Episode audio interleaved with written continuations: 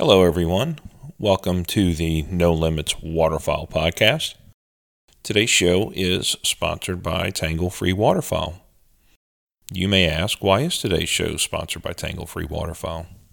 Great question. Because Tangle Free is a family owned and operated waterfowl company offering hundreds of functional field proven decoys, blinds, gear, and accessories since 1972. That's why. You have a limited amount of time to spend hunting.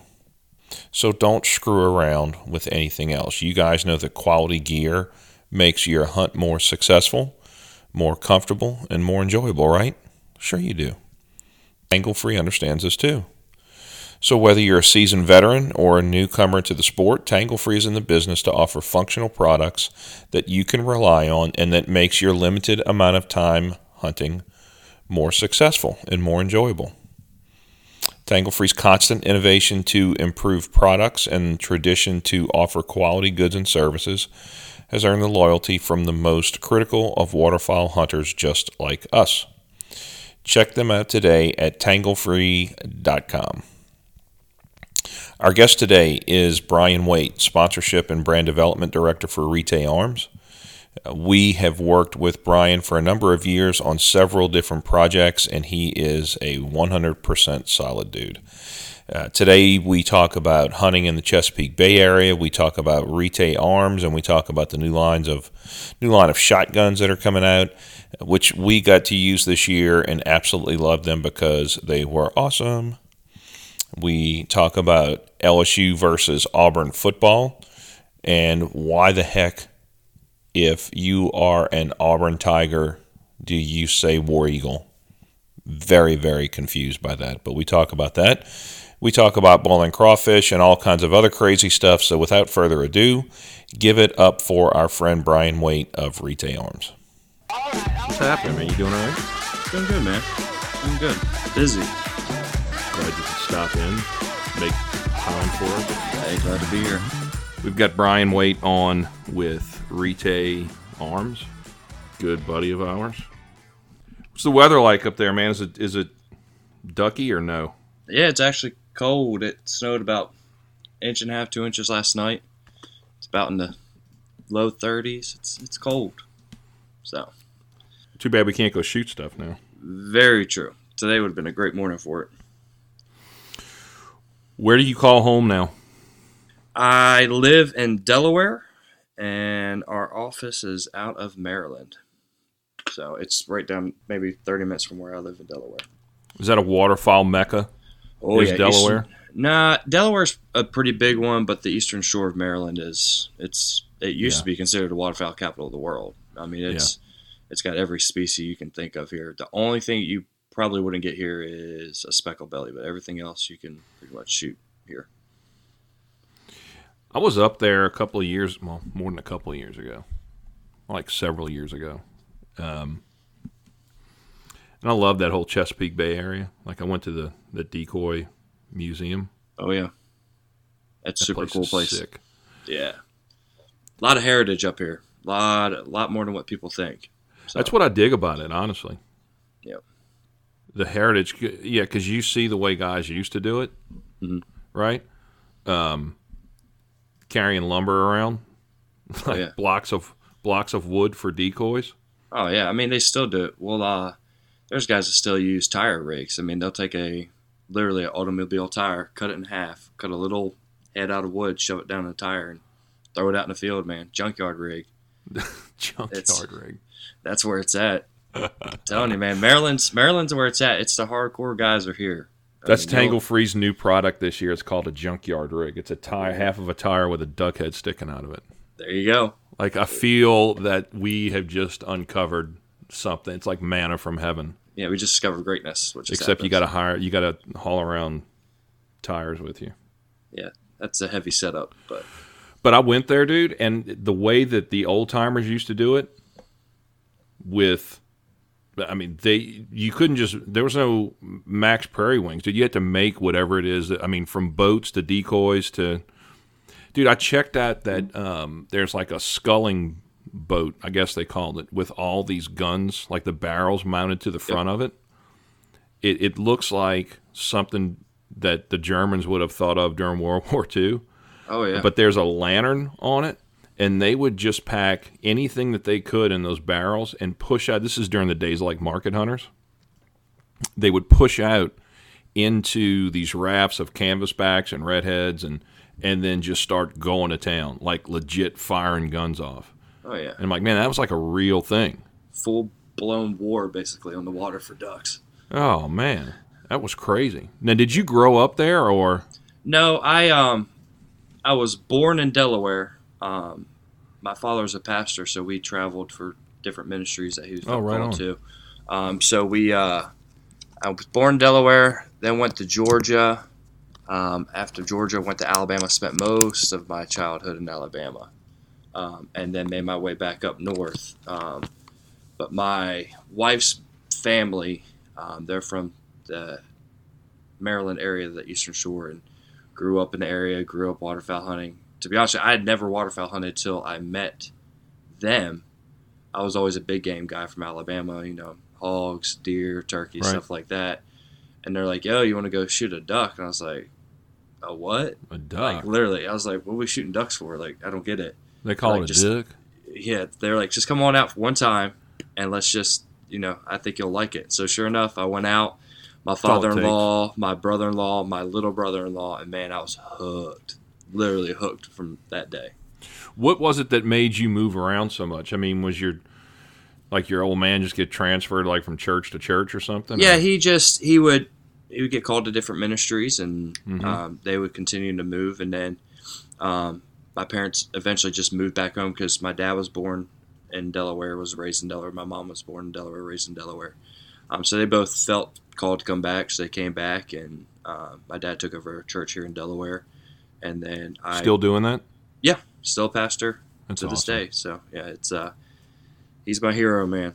He's my hero. So That's that's sweet, dude. Yeah. Now, does your did, did your old man hunt at all, or never.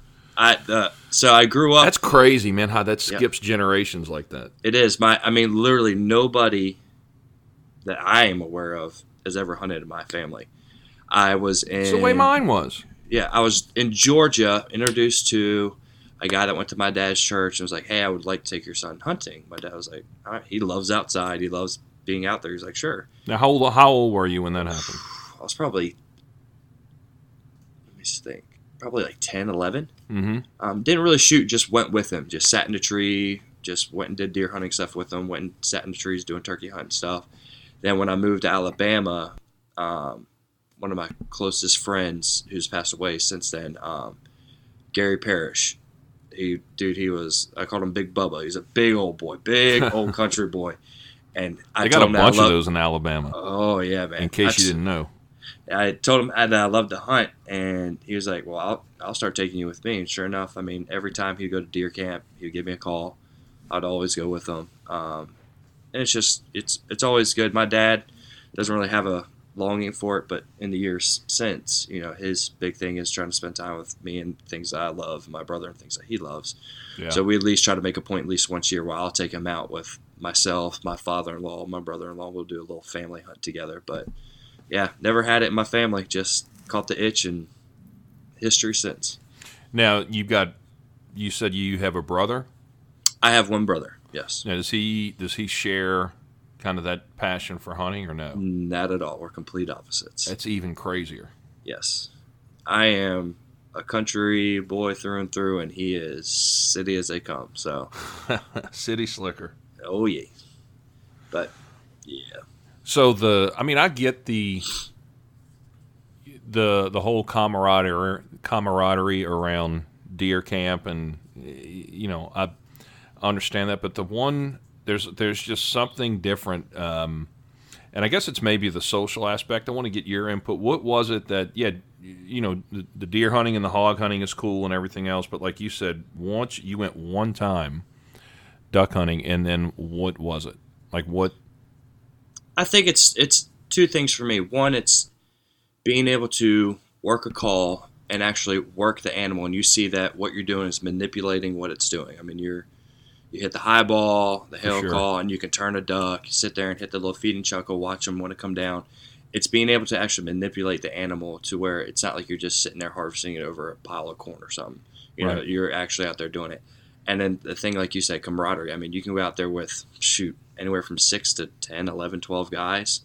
You can, you know, have fun, eat breakfast right there in the blind half the time. You know, it's, you can share life's, you know, you There's none of that on. in the deer stand. No, you can't be cooking. Right. You can't be frying up scrapple and stuff in a deer stand. That's Don't be cooking deer steaks in the deer stand. I think it. they, yeah, that kind of runs them off or something. Yeah. So it's just the camaraderie, man. It's the the time to get away with your buddies. Everybody kind of it's their time to decompress, vent what's going on in their lives, kind of see what's going on, and be Yeah. able to hang out with your boys. So you know, from our perspective, like from a ministry standpoint, it's it's kind of a natural fit for what you just said. Um, it is, and I didn't come up with this. He, Heath Whitmore, one of our buddies in Arkansas, said, like I think in season two or season one, episode two, when you watch it, um, we had a miserable. Uh, you know, we went to Arkansas. It's only one of the first seasons that we really were intentional about filming and I'll say this with Brian sitting here right next to me. We had like plans of grandeur about what you know we want this and we want that kind of shot and this kind of shot. Man, this is going to be because that week before they were they were slamming them. Man, it was early early season. It had gotten really cold, and uh, Heath Whitmore and some guys were just I mean smashing pintails and mallards and gadwall or gray ducks, what we call them here. And so we got that word, and we were like, "Oh man, this is going to be, we're so awesome, dude." We're, we get there, and it's like 65 degrees, no wind, foggy. Like, oh crap. yeah, But- sucks. We it was absolutely, I can tell you, probably probably one of the most necessary things that had to happen to us, and I'm glad it happened to us early. Yep. Because it taught us a couple of things. Number one, whatever is going to happen is going whether you want it to happen or not is going to happen. Um, Oh, yeah. And so you can't sit there the week before and script this whole thing. I mean, at least not our series. We not we never wanted to do it like that. Yep. We wanted to. We didn't shoot anything. We're going to show you. We didn't shoot anything. That wasn't our mindset going into it. Um, maybe not. it kind of was, but we just um, we were going to kind of use this as an exception because we were so sure that we were just going to smash everything, and we did not. Um, so one of the things was that is that don't don't try and script the hunt before you go make the hunt because those two things rarely line up in parallel. Oh, and then the other thing that we really for us it was very helpful because we met some guys there that we truly needed to meet at the time that we met them in conjunction with like where Brian and I and some of the other guys that were with us were in our walk at that time. Um, we really, those guys really just kind of mentored us a little bit. Um, and it was really one of the things that Heath said.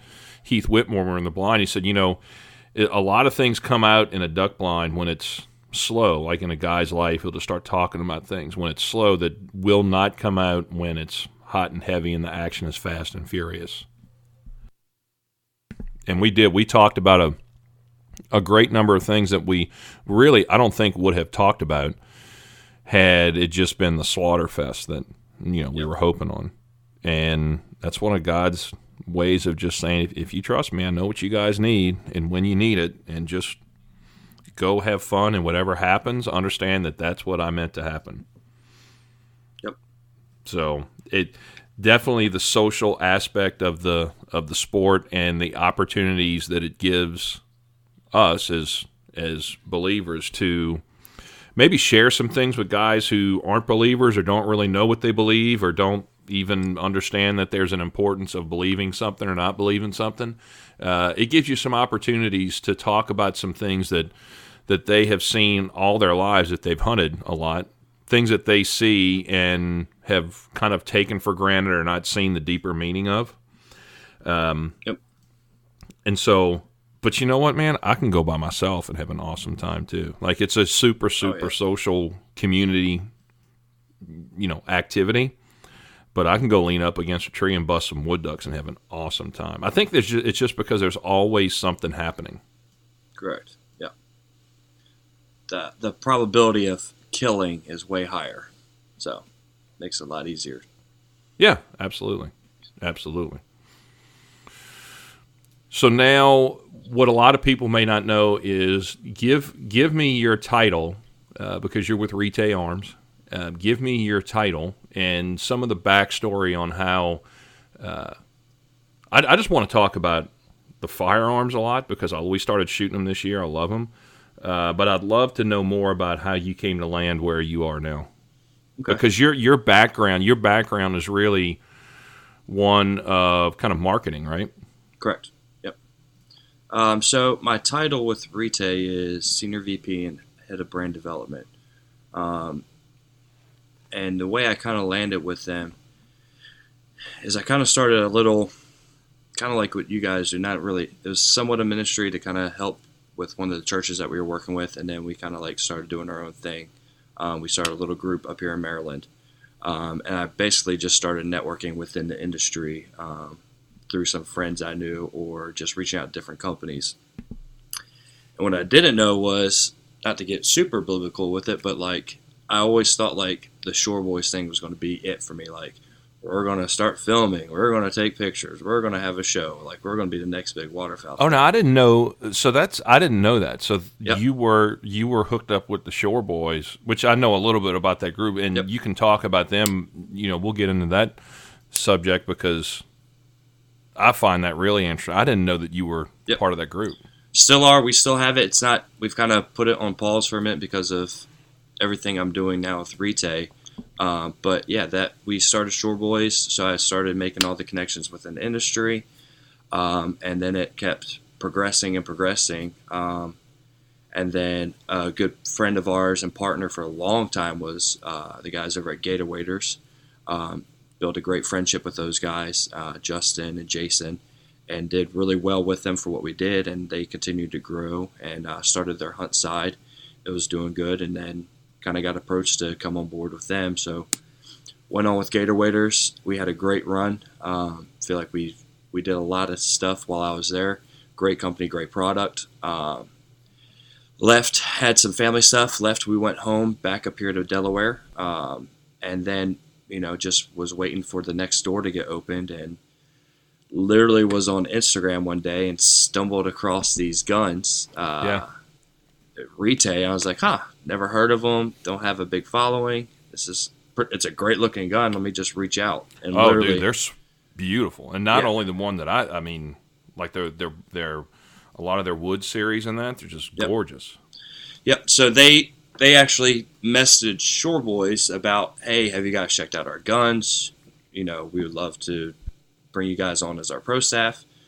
Um, so we, uh, I messaged them, started looking into their stuff, and then uh, Christian, uh, the owner of Retay USA, I got in contact with him, and literally was just like, "Hey, listen, dude, love what you got going on, love the product. I just feel like you know I have some great background in the industry, got some great friends and connections.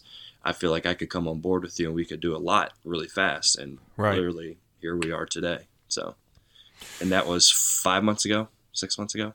So yeah, and so exactly get down to specifically when people see Retay on Instagram or they see commercials or they see content or they see what how much of that is you what do you is that all is that that falls under your responsibility now yep so basically anything that has to do with the brand as a whole whether it's influencers sponsorships uh, media marketing everything is falls underneath my umbrella you don't get beat up for sponsorships, though, do you? Oh man, no, not at all.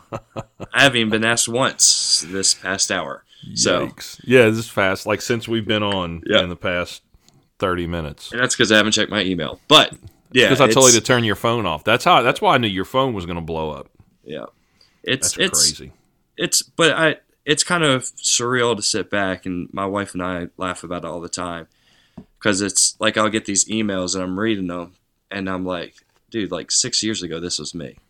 Like right. reaching out to these companies, hey, would love to blah blah blah. It's just like, it's kind of cool to kind of sit back and watch, see where God's brought me and how it's kind of mm-hmm. come full fold. And now I'm in the industry. I got a lot of guys like, hey, man, how'd you even end up there? How do you do this? Blah, blah, blah. I'm just like, dude, I just, right Oh, time, cool. right place, and with the right people. So, Yeah. Now I'm sure you get some emails. I, I mean, the the guys that I talked to, you know, I talked to Nick at Apex just the other day about this. We talked to the guys at, at Tangle Free about this all the time, and, and Edge. Everybody wants to be a pro staff for Oh, somebody without really understanding what that means. It does not mean professional staff. It means no, promotional promotional. Yep. staff. And I've had I've had guys contact me through our Revelation Outdoors, our waterfowl ministry, going, I want to be a pro staff for you. Okay, well, what does that? Awesome. I mean, I, I don't want to like. I don't want to rain on someone's parade. Give, give, what are your thoughts? Like, what do you, what do you think? And they just have no idea. Yeah. And so, if anybody's listening to this, that it, it would help. And I'm not trying to be a smartass or anything. I'm trying to help people understand what your capabilities are and where those capabilities might align with those companies, and fill a niche that they don't have filled now. Absolutely. And so, when guys would contact me, like at Revelation Outdoors, and go, "Man, we want to be a pro staff for," you," I'm like, "That's awesome." So, what I need you to do is go witness to your neighbor and tell them about Jesus and and uh, you know let them know what Scripture says about what they believe and don't believe. Oh, yeah. that's oh, that's what you I want mean, me to do? Yeah, I mean that's that's what a pro staff for us would. That's go promote the gospel, and Yep. you're on our pro staff, dude. It's you know.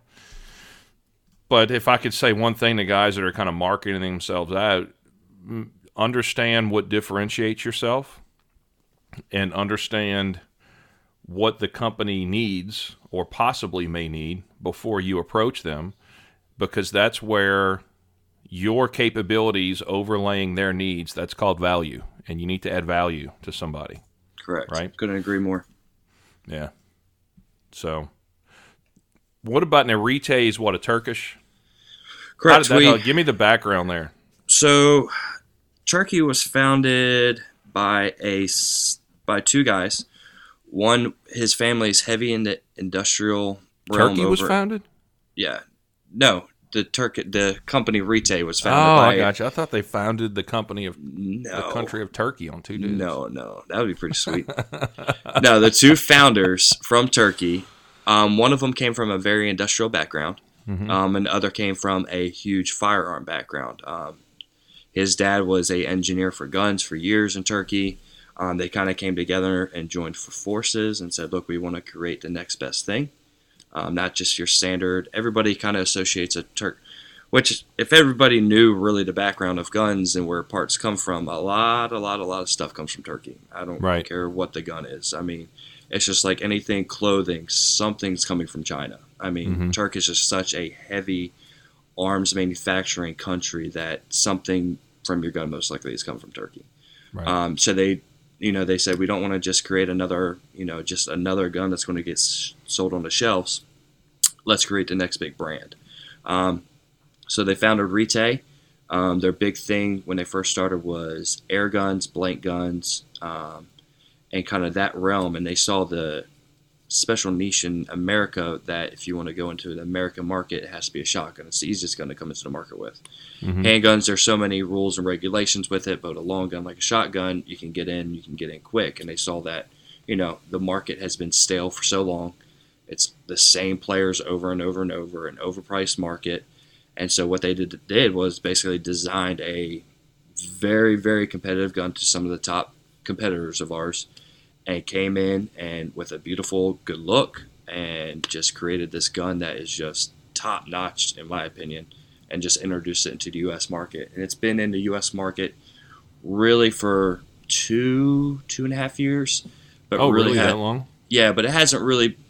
When they first brought it in, it was the more walnut style, more upland style, and then they kind of brought it in, but wasn't sure how to, you know, produce it out real quick into the market.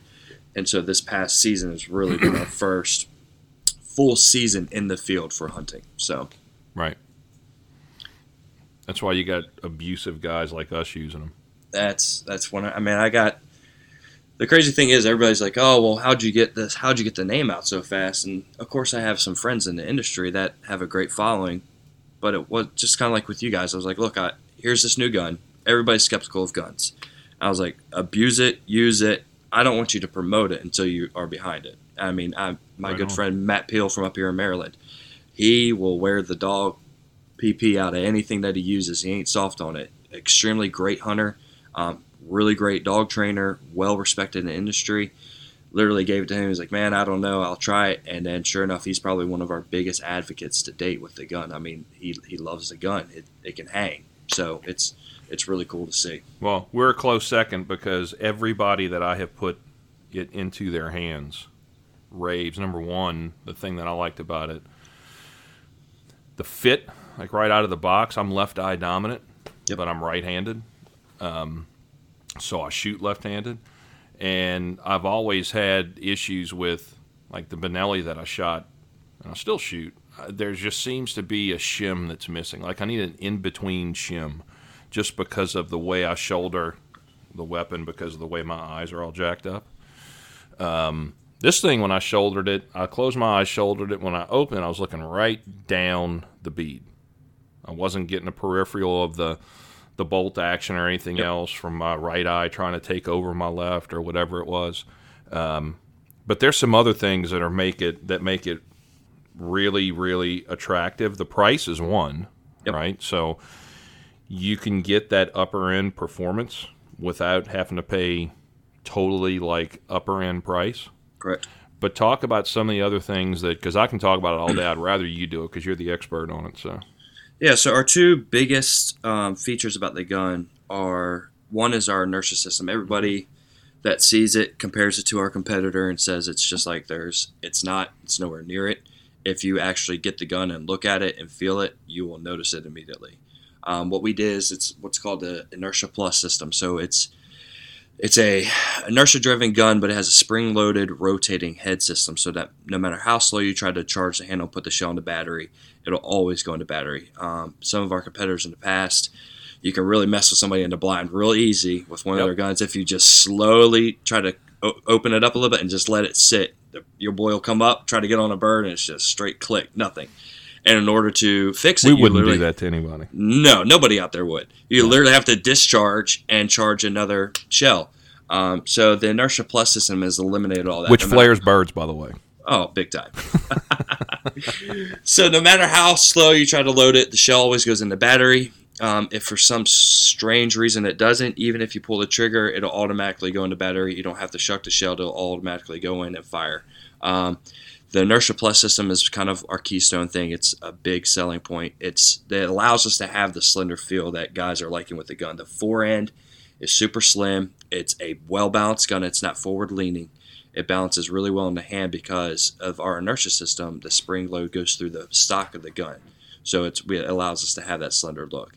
The second biggest thing that people it's more eye catching and more cool to see is our removable trigger system. So with your standard gun, everybody knows sometimes you literally have to break the whole gun down to get the trigger assembly out. Sometimes you have to do you have to carry around a nail with you, tap it through your gun, pop out your pins, hope that you don't drop one, especially if you're in the field. Yeah. And then there's so many different mechanisms inside that. With ours, you literally there right in front of the safety is a little round circle. You can press the circle and pull the trigger assembly up and over, and literally the whole assembly just comes out in one whole piece. No pins, no buttons. And then for cleaning purposes, it makes it super easy. Infield adjustments, super easy. You don't have to worry about losing nothing. Um, safety of the gun, if you take it home, you can just pull the trigger assembly out and put it right in your safe. Um, there's a lot of pros to it. And then, especially when it comes down to cleaning our guns, like I kind of mentioned, you literally take the end cap off, the fore end slides off, the barrel slides off, and the bolt slides out in one piece. And the gun's broke down in 10 seconds in four pieces. Um, it's very well put together, and there's no cheap plastics anywhere in the gun. It's all high end metals, um, and it's it shows when you actually put your hands on the gun. Oh yeah, yeah.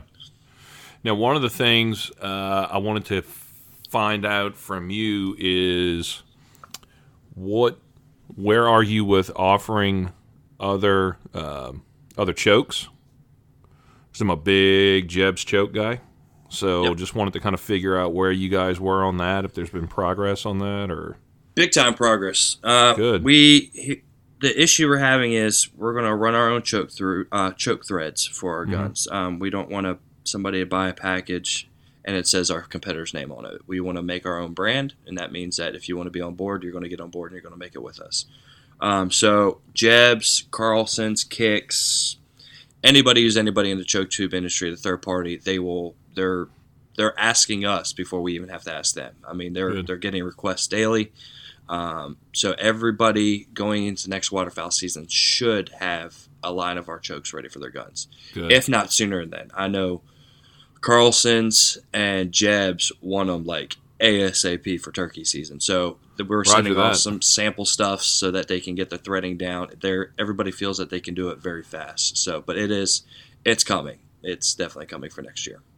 yeah. Now, what is your popular waterfowl model that you see out there right now? So really, we the retail only has right now. It's called the Masai Mara. It's our standard 12 gauge shotgun, three inch. Even when we introduce the three and a halfs, um, it's still going to be considered the Masai Mara. That's going to be our staple gun. Um, the most popular, of course, is depending on who your guy is. I mean, a lot of our camos are what's selling hot right now, but we don't Mhm. really have too many models inside of retail. It's just the Masai Mara. And that's going to be our 12 gauge, you know, removable trigger system, inertia plus system shotgun. Right, right.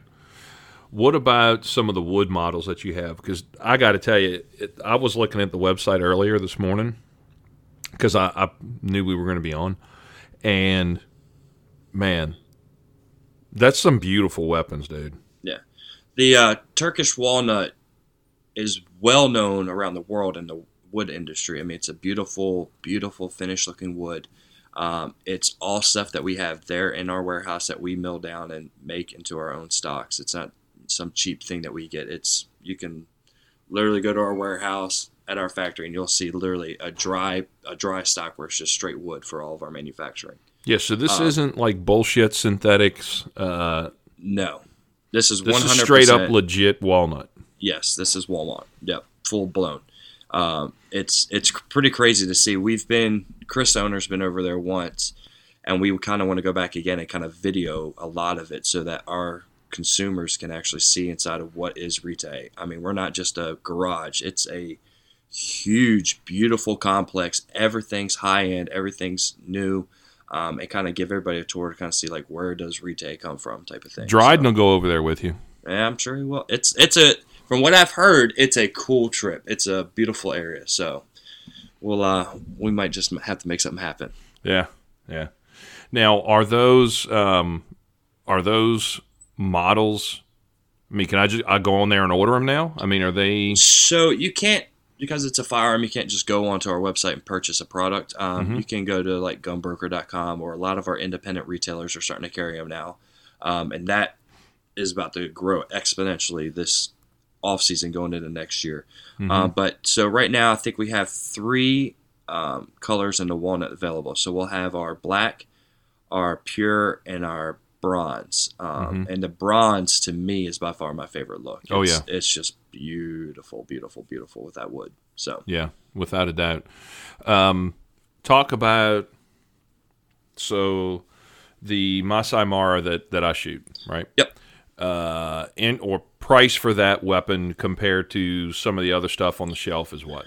So the one that you shoot is our three inch version of the all black synthetic Masai Mara. It MSRPs, which there's lingo for selling stuff. MSRP is the highest you can sell the gun for, is only eight ninety nine, and you can find them cheaper than that inside of independent retailers. Mm-hmm. Um, where our competitors, um, base models, all black synthetics, I mean, you're looking at 13, 14 easily, Right. just at their base model. Right. Um, and even our new models that will be coming out next year, the camo with the Cerakote combos, I think they're going to MSRP for fourteen fifty, I believe, something like that. And that's Mhm. where your introductory model for our competitors come in at, and you're getting our fullest high end gun at that point. Right. Now, were you guys at Shot Show? We were. Uh, we showed up at Shot Show. We've been there for the past two years. It's probably, well, we've only been there for two years, but this has been our best year to date. Um, had a great turnout. A lot of, you know, companies have come by, a lot of influencers have come by. Field and Stream came by at range day, shot the guns, came by the booth, looked at the guns. We they actually did a write up for Shot Show, and we were in the top ten of new gun companies to be released or new guns to be released this year, which we were very that's proud awesome. of. Um, we've gotten three magazine write ups will be coming out soon um, about our guns because of Shot Show. Um, we gained a lot of attention this past hunting season and going into shot. So it was a really great turnout for us, and we're trying to do trying to do a lot more next year, but we'll have to see how that plays out with our booth space and what they're going to give us. So, Yeah. Now, if they need images for those stories, man, I I know a dude. oh yeah, I do too. Great guys. Oh, I was talking about us. You threw me when you said great guys. Oh yeah, I was talking about Dryden. Oh yeah, okay. Well, he's gone. He had a meeting, so he had the bolt. He had to Uh. jet. Um, what's next on your plate as far as projects or marketing schedules, or like what are you working on right now? So right now we're getting ready for turkey season. So we're we got some big marketing push coming out with Realtree, um, going into turkey season, and then definitely going into next waterfowl season. Um, so we're doing a lot of getting ready for turkey season. Crazy good thing is we on our end have already sold out of all turkey edition guns that we have, which is kind of cool. Uh, They got swallowed up by by retailers immediately. Um, Hmm. So it's it's a good sh- sign for us. I mean, we forecasted low because we weren't sure, and it just blew up basically overnight. And So now we've sold out of all of our turkey guns. Um, so we're getting ready for that. Um, getting ready for, you know, of course, once waterfowl season ends, we literally start planning for next year. Um, going from the shows that we're going to be working this summer, just trying to get out there marketing wise, different calling contests, um, and then getting ready for waterfowl season, aligning for early season summer stuff, dove stuff, upland uh, stuff. So I mean, we got we got a lot on our plate right now. Yeah, and that's that's a conversation that we need to have sooner rather than later um, between me, you, and Dryden, just so we kind of know what you guys are looking for next year, because we definitely want to continue that relationship. Oh yeah, we No doubt about it. No, we'd love to. That's that's our plan. We got we're trying to designate allotment for each of our guys that hit different markets um, via camo. So you guys are definitely in play for y'all's market. Good, good, good. Change gears a little bit. Was your season as terrible as everybody else's? To be honest with you, it wasn't. Last year for us was worse than this year. We had we had a little dry spell where it was it was lights on. I mean, it got cold quick, which is kind of weird for us. Then it got warm, which everybody hit. But then the last half, I mean, our numbers this year were better than our numbers from last year, which we're we're such in a good area that you know we catch migration pretty fast because if it gets cold in Canada, I mean, we're right up here on the northern eastern shore. They're Mhm. we're going to catch them pretty fast. Um, the ducks showed up pretty heavily. The geese always do well here. Um, you know, the diver ducks they they showed up pretty good towards the end. Um, I mean, I our number wise, we did really well. Um, and people around us, I mean, it wasn't like it used to be, but it was better last year for us. So Really? Yep. And I feel that. So what? Where you do you hunt a lot of marsh? Do you hunt a lot of timber? I mean, like where you where you are. I'm not talking about trips that you make, but what is kind of what's your waterfowl ecosystem like up there? So we hunt um, no timber. You hardly ever see timber up in the Northeast. We're more of tucked into banks off of big rivers, little fingers off the river, stuff like that. Um, offshore blinds. Um, if you want to get crazy, I didn't do any this year, but we do some layout blinds, going to shoot all the sea ducks. Uh, but you know, timber is such a heavy thing in the in the central fly zone, uh, but it's not even in play up here in the Northeast at all. Um, we don't there may be certain little spots that have it, but everybody up here, you're either in a pit in the middle of a field for your Canadas, or Mhm. you're out on the river in a water blind shooting your ducks. Um, you there's very few public places where you can just go set up at. I mean, there's of course um, management areas where you can do that, and there's some lottery systems where you can do it, but they got to get hammered though, right? yeah, yeah. It's not like you can just. The days of door knocking in the Northeast are non-existent. Everybody up here, it's, I would say, majority of it is signed leases that everybody pays for everybody every year. Um, Yeah. it's a totally different world up here. Yeah, and that's I was talking to um, did a podcast with the guys on Instagram, the Timber Show. Okay. Ryan Barton and those guys. Uh, he shoots Retay as well. He loves it. Oh, we yeah. went on and on about that weapon this morning, as a matter of fact. Um, but we were talking about access. We kind of started talking about gaining access in Canada and what that looked like. And he said, you know, it's actually easier, or it not easier, as easy to get on property in North Dakota, just like it is in Canada. He said, as long as you're not from Minnesota, they'll let you hunt. And I'm like, what's the deal with that? You know, but he's very, very similar. Um, knocking on doors, asking for permission. They'll tell you, you know, don't leave the gate open, don't drive through the field. They kind of tell you what they want, what they don't want. And then they ask you if you're from Minnesota. And if the answer is no, check, you're good to go. If the answer is yes, they run you off their property. Like legit. Note to self: what- don't say you're from Minnesota. Right, right. Don't show up with your Viking shirt on or your, you know, whatever. But the same thing down here, like in the southwestern part of the state of Louisiana, where I am. You you don't just go knock on doors and ask if you can hunt the rice fields. Those are eight to fifteen thousand dollar per year per pit leases. So there is no and the and the public property is getting so crowded, man. And it's it's it's beyond the point of being aggravated, aggravating. It's to the point of being dangerous, Oh yeah, where you got a bunch of guys. Number one, they're pissed at each other because they think that everyone's ruining. You know, the next guy next to them is ruining their hunt on purpose, and they're armed, and they're pissed off, and it's just not good. yeah. And there's this thing, you know, when I hunted the timber in Mississippi, some of the best relationships that I've ever made have been with guys that tried to either set up too close to me or I got there after and they were in a place where I was going to set up.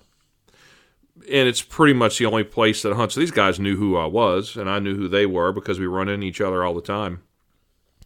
And some of the best relationships I've made have started with, hey, well, you know, why don't you got two guys, I got two guys. Why don't we just hunt together instead of you know messing each other up? Yep. And we still hunt together with those guys. And I think if everybody can just take a deep freaking breath for a minute, slow down, stop, um, we'll find out that we we don't have to be dicks to each other. I mean, we all want the same thing, and you know, don't don't be so prideful that no, I'm not going to let this guy hunt with me. I'm not. I'm not going to go over there and ask to hunt with that guy. Just check yourself, man. Yep. You know, Oh yeah. but there's no more knocking on doors down here. No, it's it's starting to be a dying thing. There's so much money involved now that it's it's going to fade fast. Yeah. So what? Uh, you uh, are you a sports guy, like a football guy?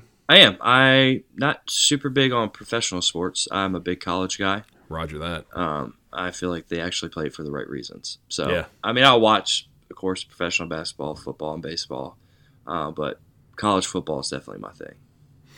Favorite team? Auburn, 100% War Eagle.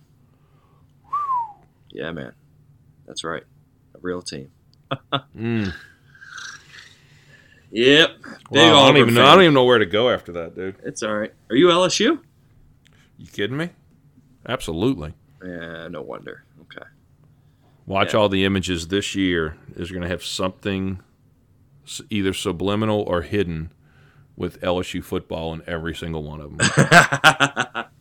Love it. Yep. Love it. I remember being on campus when LSU came to Auburn and play, man. It was not pretty. It's not pretty when we play you guys. So it's a good rivalry, though. it is. It I didn't really like is. Tuberville and his cigar on the 50 yard line in Tiger Stadium thing years and years ago. I haven't forgotten that. But Oh, Tommy. Hey, man. You got to forgive. You got to forgive him. yeah, you know, I, I know I'm supposed to, but it's just hard. Um, It's just hard. It hurts. how's Auburn look? What, what, what kind of team are they going to have this year coming up? Uh, I'll tell you what. Last year, I feel like we play in our within our means and we play the right football and we run the right plays and not try to get crazy. Mm-hmm. I think they're going to do great this year. I think we got a good recruiting class coming in. Yeah. Um, I, I think we'll be all right. I think we got the right players. We just got to figure out how to, like I said, we start running plays that just drive me nuts. That's not who Auburn football is. But if we, Oh my to, gosh, man! yeah, Look, we, we had that- fancy. Look, what- I I mean, it happened to us when when Les Miles was coach. We were playing Auburn. We needed, you know, two points to win or a point to win. A field goal wins it. 14 seconds left on the clock, and Miles is pitching it to the back of the end zone. You remember that game? Yep, And like, Oh, what yeah. do you do? Every game was just like a heart attack. yep. That's how I felt this year with Auburn. And then we went to our bowl game and just blew them out of the water. And it's just like, where was that team at all year? So, Doesn't that drive you nuts, dude? oh yeah, it's crazy. It's it's crazy.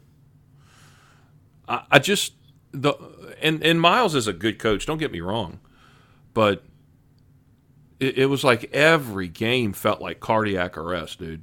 Oh yeah. I mean, it really, really did. Like, why? Why are you? What are you doing? Yeah, I, I couldn't agree more. There's times where I think the same thing. I think everybody does. Every coach has their moments. I don't know, man. we see, he seemed to have a lot more than any of the others. Oh well, it's LSU. What does that mean? Gr- Gr- Grucks Tigers, or what do you guys say? What you're saying? Uh, go Tigers. Oh, okay. Well, at least sit up because I can barely hear you. I got friends that are big LSU fans. Well, I mean, so you are the Auburn Tigers, right? Yep. What what the hell's with the War Eagle? I mean, are you a War Eagle or are you a Tiger? What is it? It's the the the saying is War Eagle, but you know it's the Auburn Tigers. I don't know. I don't get that part either. All right, but I mean, so now, uh, all right, so I'm not, I'm legitimately confused. Oh, I I have. I'm not Okay. gonna. I'm not gonna lie. I'm not the that diehard of a Auburn fan. I don't know where the history of it came from. Um, but yeah, I mean, I, Well, you started off saying War Eagle, dude, so you have to be. oh yeah, I mean, I know that's what our. I mean, that's how I all my Auburn friends in the industry. That's how we all You're a our senses together. You're a poser. You're, you're not an you're not an Auburn. Oh, fan. here we go. Okay, No, I'm just saying. Uh, you may think you are. I'm a poser. I am. You're right. Come down here. We'll boil some crawfish in the shadow of Death Valley in Tiger Stadium. You got to admit we eat good, dude. Oh, you guys. Those games. You definitely do eat good. Definitely. Tiger Stadium is one of the worst. I would hate to go there and not be a Tiger fan because our fans are just rude. It's like Philly. It Philly is. fan. It is. Yeah. Yeah, yeah. Yeah, because they're like that too. Didn't they? They had like a. I think New York played there a couple of years ago, and they had fights and. Oh yeah, Philly's Philly's a mess, man. Die hard, die hard fans, but they are a mess up here. Now you got. Um, so you're married, right? Correct. Kiddos or what? Two kids. I have my daughter, um, London, who's Yeah. about to turn six, Wow. and I have my son Brantley, who just turned five. Yeah, five. Itty bitties, dude. How long you been married? Uh, eight years. Yeah. So I'm I'm working on year 26 of being married. Congratulations. Yeah, and um, three daughters, Oof. 19, 17, and 13. Ew, would not trade shoes with you. It's uh, you know, a lot of guys say that, but in in actuality, my my daughters, uh, all, all of them, I think some more than others, but all of them, like their their bullshit detector never gets turned off, Yeah, that's good. and they, you know, I'm not. I'm not worried, man. Good. You know, they just assume that if you're if you're a guy and your mouth's moving, you're lying. Raising them right. Yeah, I, uh, that's their. I think that was their mother in them, not me. That's funny. But yeah, man, I wouldn't. I was I was really really concerned um, when Jordan, my oldest, when we found out that we were having a girl. I was like, oh man, what? You know, because I'm thinking, boys, I'm going to take them hunting and I'm going to take them fishing and I'm going Oh to. yeah, Dude, my oldest daughter is a straight up killer. that's what's up. That's awesome. that's awesome. I mean, a straight up killer. And, uh, you know, my middle one isn't into it that much, but she's the one, like, her filter you you'd have to be salesman of the year to get by her. She's just stop, Not check buying yourself. Yeah, she's. And then my youngest one, um, you know, I think she she's a good mix of both of the two. So, um, where I was really worried about having daughters, man, it's the coolest thing in the world. Oh yeah, I love it. I love having my little baby girl. Wouldn't trade it for anything. No, man, that's the thing. Daddy, daddy will always be number one. Oh yeah. You know. Oh yeah. Now, what does your wife do? She is a personal trainer and uh, co-owns a fitness studio up here. No kidding. Yep. Oh yeah.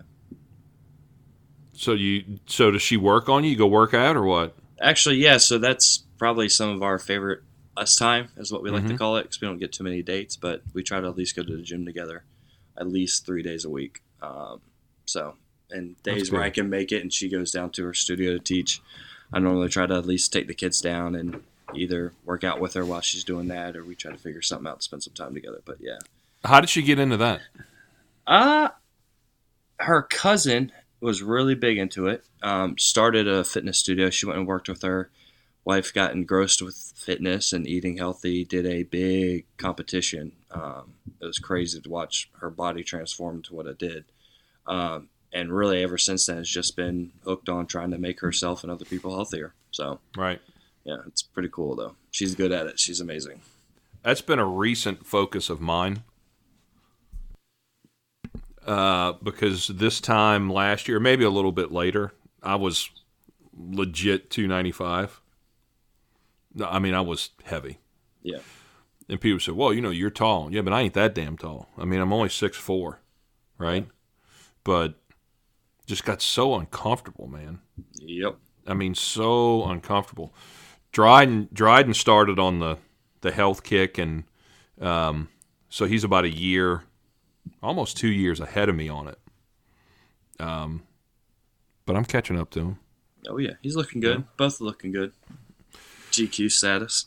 Yeah, I don't know about that. Um, but the, the the you know the transformation I have, I got off the check the scale this morning. I was under 240 for the first time, and Whoa, good I don't job. I don't know how long. Yeah, That's awesome.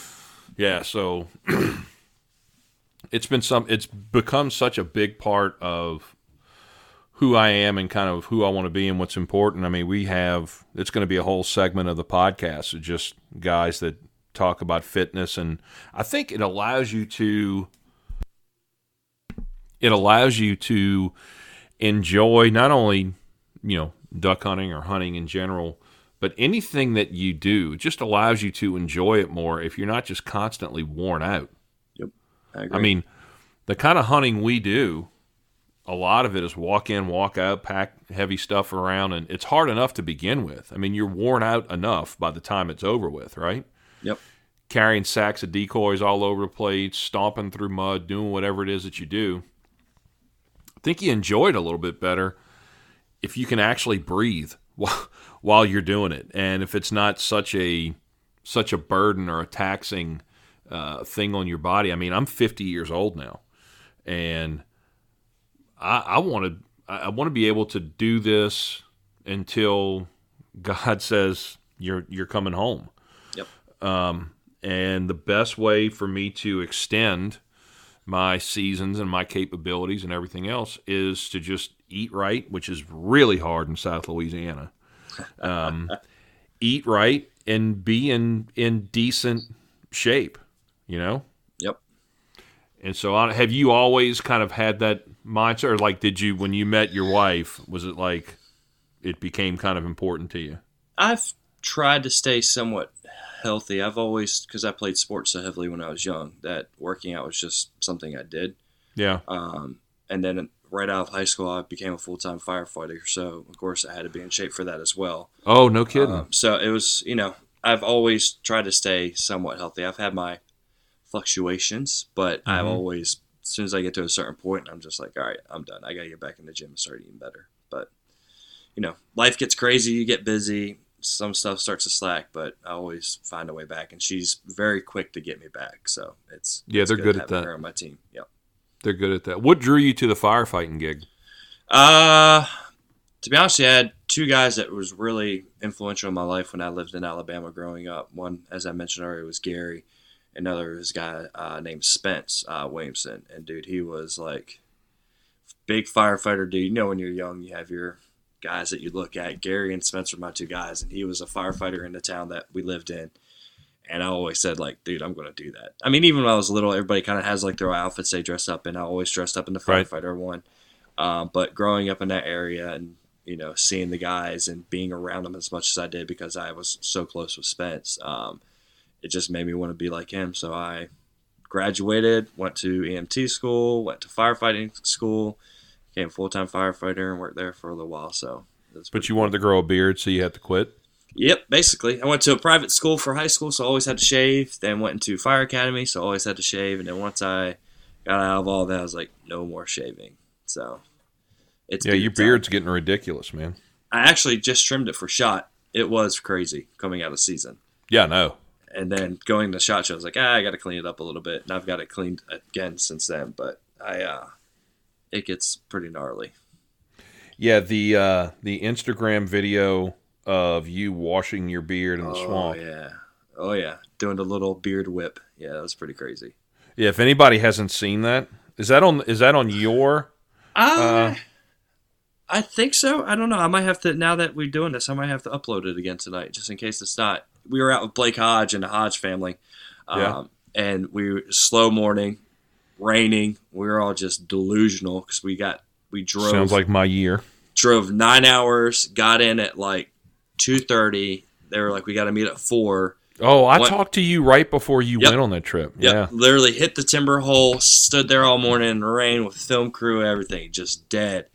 And we were walking out. And it's one of those things like you won't, you won't do it. And I'm the type of guy if you tell me that I'm going to do it 99.9 percent of the time. So they're like, you won't Check. stick your beard down in there and just whip it around. I was like, get your slow motion camera out. And sure enough, that's what we did. I just dipped it down in there. What you didn't see was on the right side, I dipped too far. And dude, I filled my waders with water. It was so bad. I was like, dude, what just happened? I was like, oh man, I went too far. I Yeah, if you hunt with the kind of cats that we hunt with, they would have waited for you to put your head down close to water and then Oh, yeah. just body Don't- slammed you. just straight dunk you. That's what I was Yeah. waiting on. Yep. Yeah. Now, do you have kind of a core group of guys that you? Uh, first of all, how much time do you have to hunt at home anymore? I typically, I try to, I try to be as much involved at home with my family as I can be. Typically, I hunt. You know, we don't have Sunday hunting up in the Northeast. It's just Saturdays. But typically, I at least hunt two days a week. I try to. Right. Um, we always go out on Saturdays. So, as I mentioned before, the whole Shore Boys thing, we have a hunting club as well to kind of it helps us afford to be able to get some of the leases so that guys that typically can't go hunt in these areas, we can all go hunt together. Mhm. Um, so we uh, we always hunt on Saturdays when season's in. Sometimes Fridays, weather pending. You know, we'll try to hit up our different water blinds depending on the weather throughout the week too. But at least try to hunt at least one to two days a week. So that open water, uh, that's Chesapeake Bay, you said. Correct. Um, what is that like? Because that's got to get like super gnarly. It can if you get out into the big water, it does. I mean, there's a lot of guys that there's a couple islands out there you can go hunt on that try to take their little john boats. And I mean, there's unfortunately there's at least one boat that gets sunk and guys die every year that try to make it out to it. Um, it's just it's It's just not worth it, man. It's not, and it can get gnarly, like you said, very, very, very quick up here. I mean, if the tide starts coming out real fast, if the wind picks up real fast, I mean it. it can Oh, get no doubt. no doubt. I mean, we don't know what tide is down here in Louisiana. Yeah, Uh, a good tide range for us is like a foot and a half in the marsh, and it it takes twelve hours for it to fall out. Right, Oh, like yeah. I've noticed on the East Coast, man, you can get like six, seven foot tide ranges, and they're up and up and down in a matter of hours, not days. yeah. We we got stuck out here. We almost got stuck in one of our. It was a heavy rain, full moon the night before, and low tide was going to come early.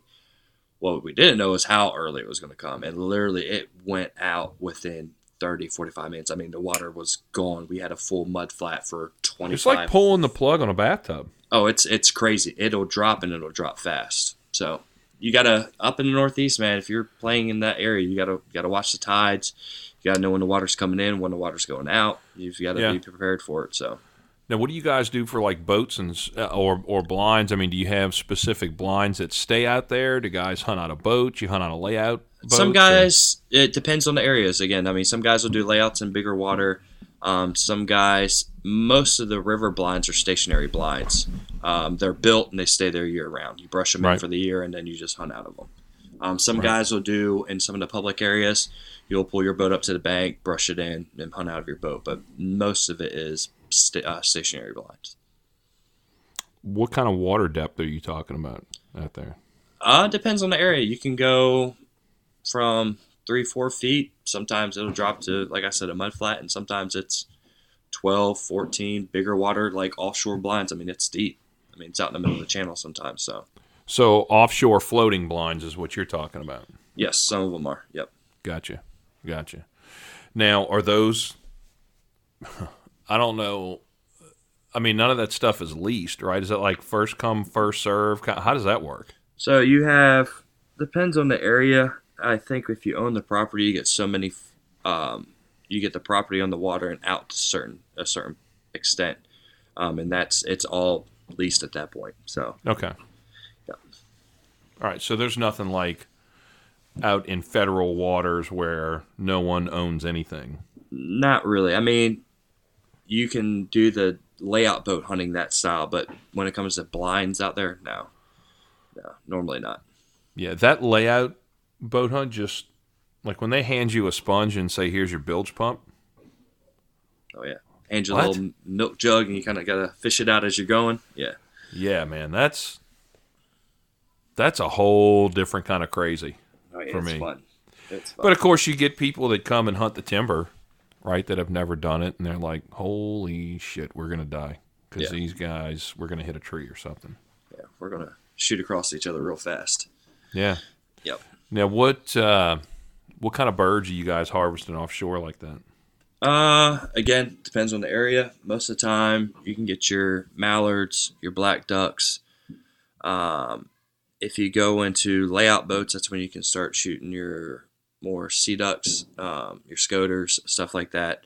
Um, on the bigger water blinds, that's when you get into your divers, your cans, your bluebills, um, the standard diver stuff that you can get in those areas. Sometimes redheads will come through occasionally, depending on the area. In our area, it's not as bad. Our big things are bluebills and cans, canvasbacks.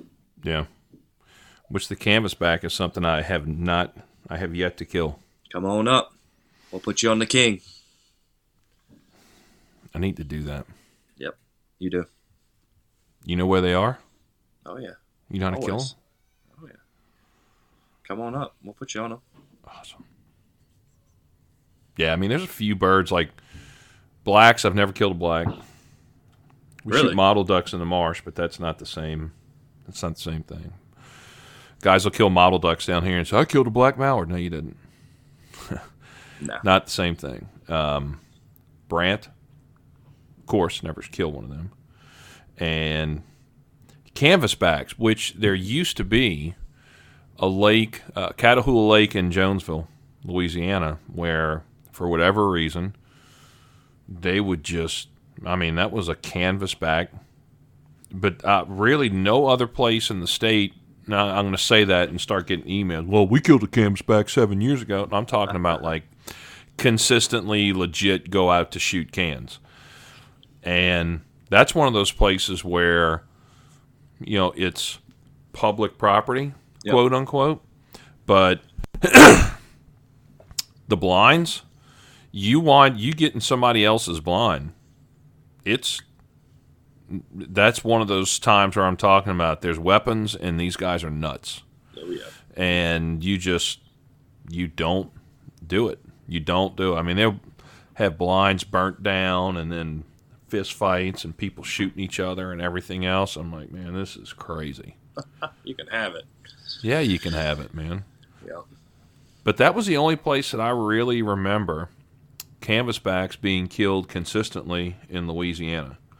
And like I said, I'm sure somebody will email me and remind me of why I shouldn't be doing this podcast because I don't know that they killed a canvasback in Wax Lake five years ago. So, you know. Love Yeah, it. do you get to fish any during the, the summer, or you you like to fish too? I do. I just typically don't have time for it. That's my Yeah. time to try to catch up with the family because I'm so busy throughout the fall and winter with Right. traveling for different things. So we try to do go to the beach a lot. I do enjoy fishing. I have a lot of friends that fish. I just haven't gotten Yeah. out as much as what I like. So, but I try to get my family time in when I can. Are you uh are you going to get down to Louisiana or close to Louisiana anytime soon that you know of? Not that I know of. No. What's up with that, man? I know. I need to make my way down. Yeah, well, I mean, crawfish are getting ready to open up, so There you go. oh, I can't wait for. I just I can't wait. It's been we didn't boil many crawfish last year, um, for whatever reason. I mean, I think the price was a little high on them. We just didn't have the op because I will usually have a good boil once every week to ten days. And Gotcha. you ever had boiled crawfish? Uh, I so I used to eat them a good bit when I lived in Alabama, and for some reason I no, I mean to- real ones. no. I, hey, that's down there pretty close to Louisiana. I developed a shellfish allergy within the past seven years. Oh, does that suck? Yeah, it's bad. So I mean, I'm up in Maryland where crabs are amazing, Yeah. and I can't even eat them right now. So I'm trying to figure out what's going on with that. But yes, I have had them. I used to love doing big crawfish boils. Um, I just can't have them anymore now for some weird reason. Mm. Yeah. And it just, you just like developed it? Yeah. It's they.